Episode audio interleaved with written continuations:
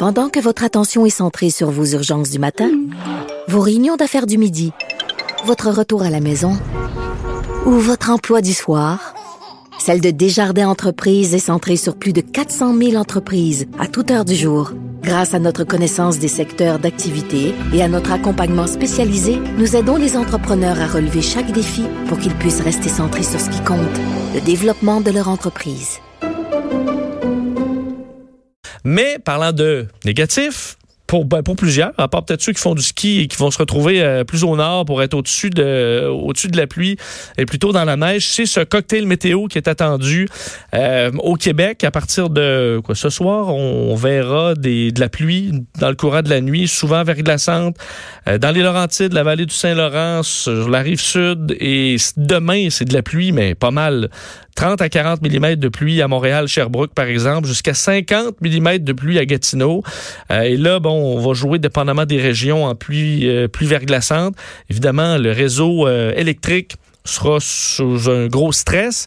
Les équipes d'Hydro-Québec se préparent euh, au pire. Évidemment, on, l'a déjà vécu. Alors, à quel point ce sera difficile ou pas, la pluie verglaçante, c'est très dur à prévoir. Souvent, c'est un ou deux degrés qui peut changer vraiment la donne. Et des vents, ce qui n'aide pas non plus, parce qu'imaginez-vous les fils chargés de, glace qui se font...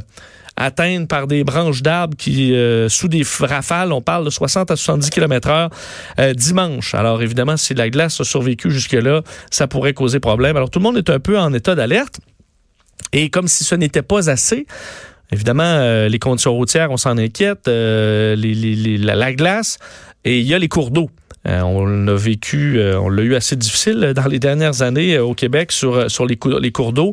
Et évidemment, les riverains qui ben, souhaitent avoir au moins une pause jusqu'au printemps, mais ce ne sera peut-être pas le cas puisqu'on surveille évidemment avec une crue comme ça, énormément de pluie, de la fonte qui sera ben, accélérée, évidemment, malgré qu'il n'y a pas énormément de neige présentement au Québec, mais la situation qui sera peut-être complexe sur les rivières.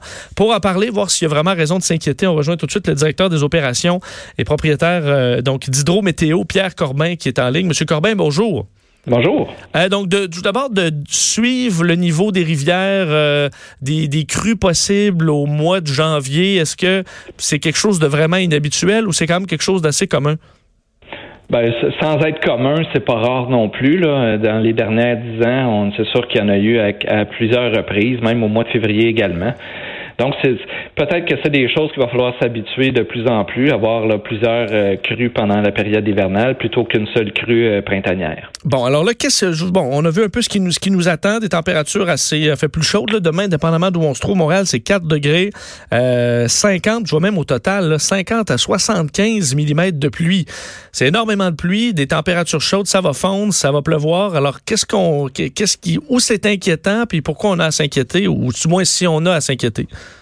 Ben, tout d'abord, euh, permettez-moi d'ajouter ceci. Euh, les modèles donnent effectivement une grosse quantité de précipitations, et là je dis bien précipitation, puisqu'il y aura plusieurs types de précipitations. On n'anticipe pas vraiment 50 à 75 mm de pluie, mais peut-être 20, une trentaine dans les régions où il y en aura le plus de millimètres de pluie. Le reste sera sous forme de pluie verglaçante. La pluie verglaçante et le grésil n'ont pas vraiment d'impact sur les cours d'eau. Donc, faut donc focuser sur, oui, les températures douces qui vont générer de la fonte et le 20 à 30 mm de pluie qui pourrait s'ajouter dans différents bassins versants, notamment à Montérégie, dans la vallée du Richelieu, une partie de l'Estrie et de la Beauce.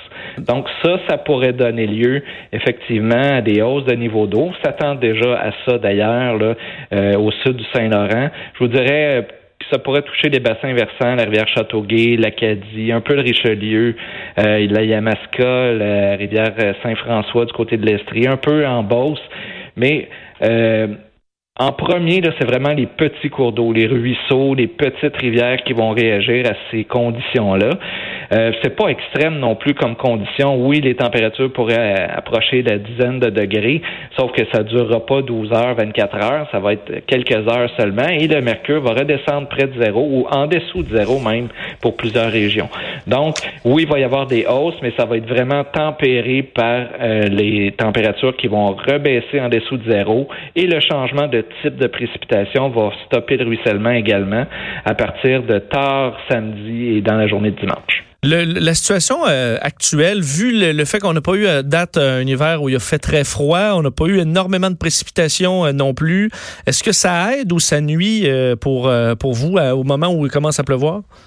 Ben, je vous dirais que c'est un effet neutre actuellement. Il y a quand même 15 à 20 cm en plusieurs endroits là, sur la rive sud. Euh, cette, cette neige-là pourrait fondre en, bonne partie, mais pas au complet. Euh, ça donnerait pas beaucoup d'eau de toute façon si elle fondait d'un seul coup. Et d'autre part, l'hiver, le mois de décembre plutôt doux qu'on a eu, euh, pas favorisé un épaississement puis une couverture de glace euh, comme on a habituellement dans un hiver normal. Donc, on a moins de neige un peu, et puis on a des épaisseurs de glace qui sont un peu moins épaisses. Donc, c'est là où on en est actuellement, mais je pense bien que les prochains jours après ce système-là, on aura du temps pas mal plus froid et là, l'hiver va reprendre son droit. Est-ce qu'on peut quand même s'imaginer un riverain là, dire, bon, aussi bien, là, parle-moi expression, mais se clencher un peu d'eau en fin de semaine et euh, c'est de l'eau qu'on n'aura pas à gérer euh, au printemps, ou, au moment où là, tout fond et, tout, euh, et les embarques se forment? Non, ben écoutez, on est au début de l'hiver. Hein. C'est clair qu'il va reneiger euh, pour le reste de l'hiver et on va aller chercher euh, pratiquement les normales en précipitation de neige. Euh, je pense pas que ça a un effet direct sur euh, la débarque qu'on pourra avoir au mois de mars ou au mois d'avril.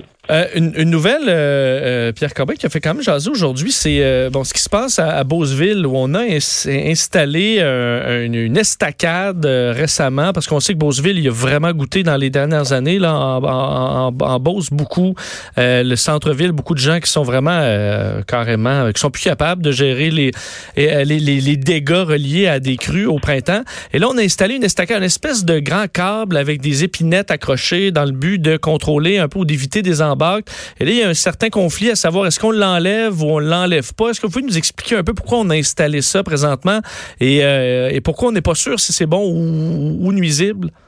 Ben, en fait, je peux vous donner un peu les détails sur euh, ce que ça peut faire une estacade. Euh, généralement, on peut installer ça pour stopper la production de fraisiles et favoriser la, formation d'un couvert de glace.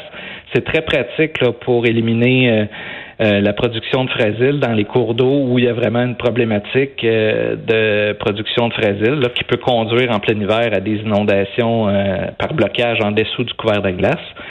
Fragile, c'est de la, glace mélangée à de l'eau, là. oui, c'est comme une espèce de imbibé, là. Puis ça colle en dessous du couvert de glace.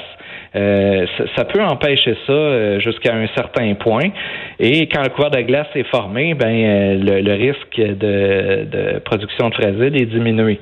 Maintenant, je suis plus ou moins au courant de la problématique là-bas. Est-ce qu'il faut les enlever? Est-ce qu'il faut les, les laisser là? je ne me prononcerai pas là-dessus là, pour l'instant. Parfait. Ben, Monsieur Corbin, très intéressant. On va suivre la situation en espérant que, que tout se passe bien dans les différentes régions du Québec. Merci. Un plaisir. Bonjour. Au, revoir, Pierre Corbin, directeur des opérations, propriétaire d'Hydrométéo. Alors, euh, je vous disais, euh, des quantités quand même impressionnantes, là, selon euh, en Météo Média, dans les dernières minutes. On nous rapporte vraiment là, 25 à 35, 20, à 25 mm demain et dans la nuit de samedi à dimanche, 25 à 35 mm encore. Alors un total euh, de presque 70 mm, dépendamment de, de, de, où on se trouve. Alors énormément de pluie dans certaines régions. Alors il faudra être prêt, puis surtout adapter euh, sa conduite parce qu'on s'entend, euh, ça risque d'être assez pénible, particulièrement demain sur les routes. Je voulais revenir sur euh, une autre euh, nouvelle d'importance, c'est celle euh, concernant l'Australie, donc des feux de forêt. On sait qu'ils font rage là-bas, on en a beaucoup parlé dans le courant de la semaine.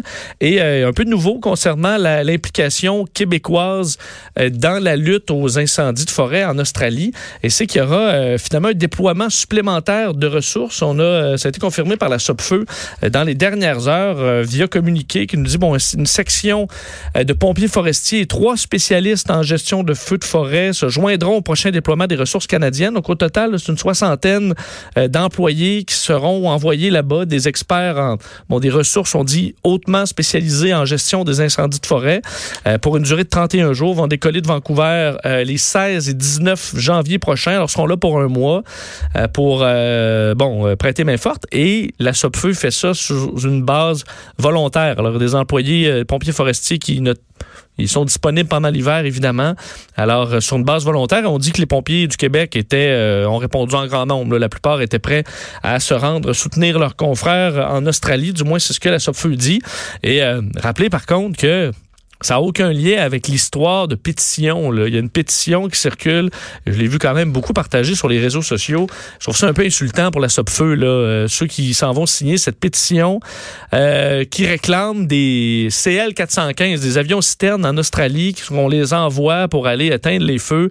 Euh, c'était là, puis juste hier, c'était 58 000 personnes qui l'avaient signé. Là, on est passé à 80 000. On a dépassé l'objectif de 75 000. Nouvel objectif à 150 000. C'est un Québécois qui veut bien faire qui a euh, fait cette, euh, cette pétition-là.